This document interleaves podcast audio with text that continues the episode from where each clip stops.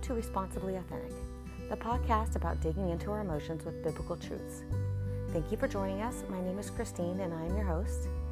I am a wife, mother, daughter, and friend.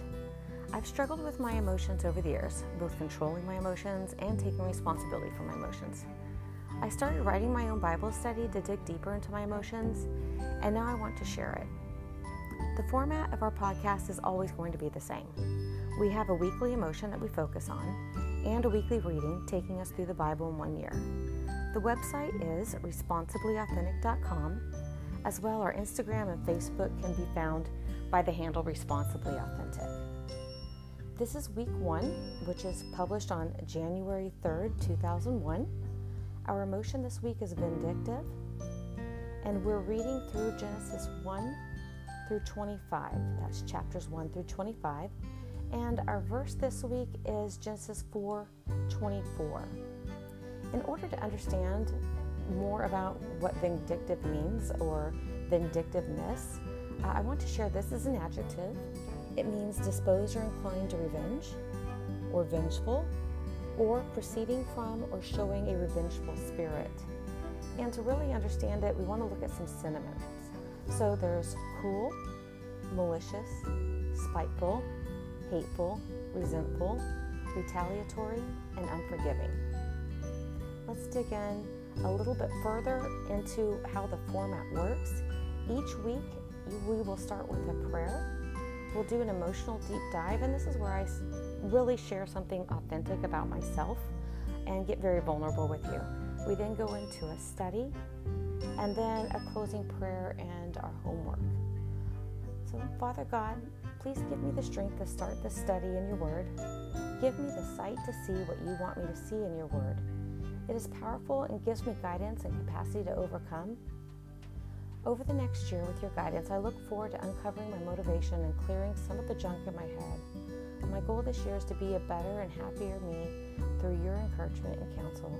I praise you for your power and might, which blesses me daily. I want to share something that's really kind of embarrassing to me, and so sometimes what I'm going to be sharing with you is very or deeply personal. Sometimes it's a little less personal, um, but each week I'll share something of myself where I really struggle with this emotion and how it's maybe causing me a life that I don't really um, either enjoy living or I'm not proud of. So, to go into our emotional deep dive this week, uh, it's really vindictiveness is an unpleasant feeling for me. And I hate to say it, but it rears its ugly head more than I'd like. When I feel wronged, whether there was a, a real wrong or a perceived wrong, I immediately go to this place of vindictiveness. I strike like a snake, and usually I regret what I say. I think, I'll show them, and then I can't believe I did it. Again, it's usually not intentional, it's reactional. A shroud of anger is usually connected to the feeling, and so it makes me wonder am I stressed or angry? Am I assuming someone else's intent? Um, am I assuming that someone is wronging me? Really, what is my motivation in this? Why am I pushing these feelings and giving them legs? Uh, so that's where I struggle with vindictiveness. But now I want you to pause and ask yourself what's your authentic truth? Where do you struggle with this? And then we will pick up after you take some notes or think through this. Okay, we're going to dive into the study. Um, at some point during the week, please do read the verses, Genesis 1 through 25. That's going to give you a basis of what the study is about.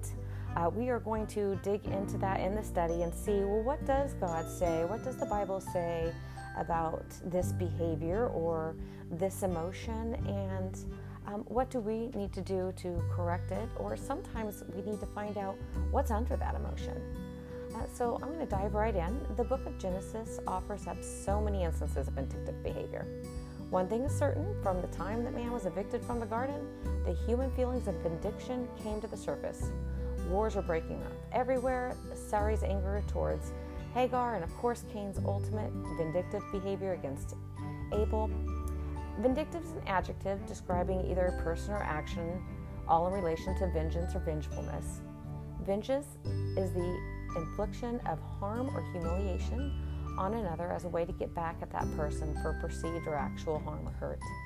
We see that harm by another could be physical, it could be mental, it could be actual, and let's face it, sometimes it can be perceived, and sometimes that's where I struggle. So let's look at Genesis to see where vindictive behavior can lead. We're all aware of the story of Cain and Abel. We learn about it in our youth. Cain was the firstborn, Abel the youngest.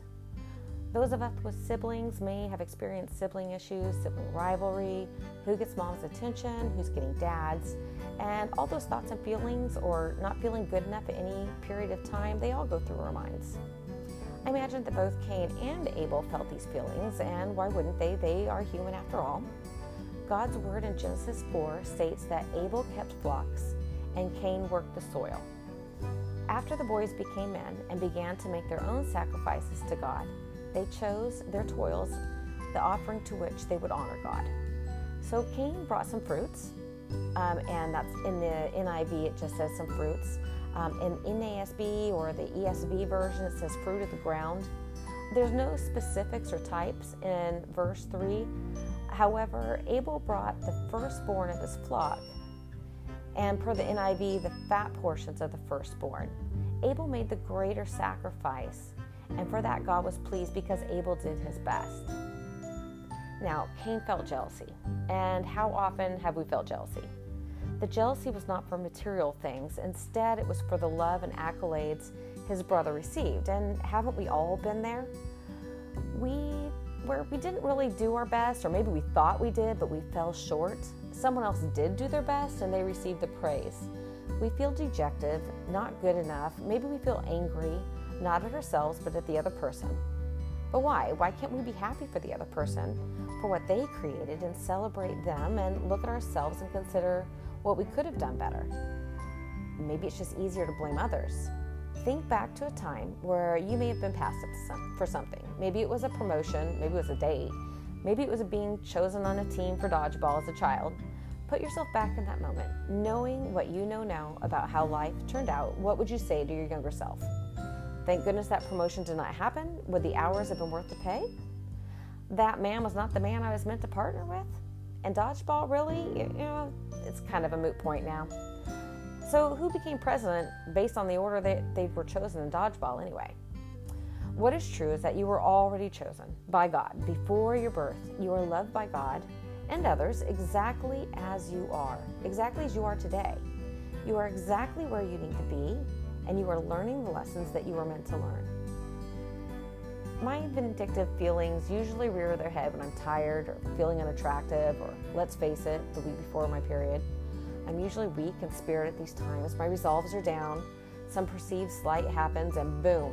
Usually, before I can control it, my ugly words or behavior strike like a snake. I can imagine Cain felt this way. He toiled. Thanks, Mom and Dad, for blowing it in the Garden of Eden.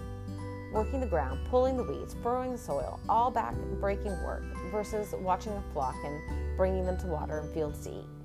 All these menacing thoughts going through his head. Abel has it so easy, he must think. Abel's the youngest and always gets his way. We've all been there. And then the dreadful happens with Cain. He loses it. More than cutting someone off in traffic, Cain sees red and kills his brother. While we think we would never do that, have your words ever cut so sharp that the other person felt the knife? You may have thought, so there, as you push the knife of your words. Think through any time on social media that you may have sliced and diced with your words. Or maybe your spouse, uh, boyfriend or girlfriend, child or friend may have been on the bad side of your anger or frustration. We've all been there. And Cain went there. And we know that Cain was marked for life because of it. However, sometimes we're marked for what we say. Words and actions cannot be taken back. You may feel like a failure for what you've done or how others perceive you. Let that go. Breathe. Know that God's love surrounds you. God sent his son to forgive you. God knows our hearts are vindictive. God decided to shorten the lifespan of those on earth to 120 years while Noah was building the ark. God gave his people time to repent and remove the evil in their hearts, and nobody responded but Noah and his family. And that's in Genesis 6 1 through 13. So we can't change the past, but we can improve our future. When I feel like saying something nasty or when a thought comes into my mind, I need to stop, point out that feeling I'm feeling, and dig deeper. Why am I feeling this way? Am I tired? Frustrated? Premenstrual? Do I feel slighted or unloved? Do I feel like my feelings are not being valued? Stop right there and say a prayer asking God to let us let this go, release this anger, and feel the love that God has in store for us. So at this time, I'm going to stop and pause for a bit. This is a chance for you to take any notes from what you just heard, and then we'll come back. Welcome back. Uh, so, with that, we always want to do a little bit of homework to understand where are these feelings, where's this emotion coming from. So, our homework this week is to forgive or give grace to somebody. Give grace to a parent, grandparent for a time when they were doing their best, but it may have fallen short. Give grace to yourself because you're trying your best. Life is not easy and we all need grace.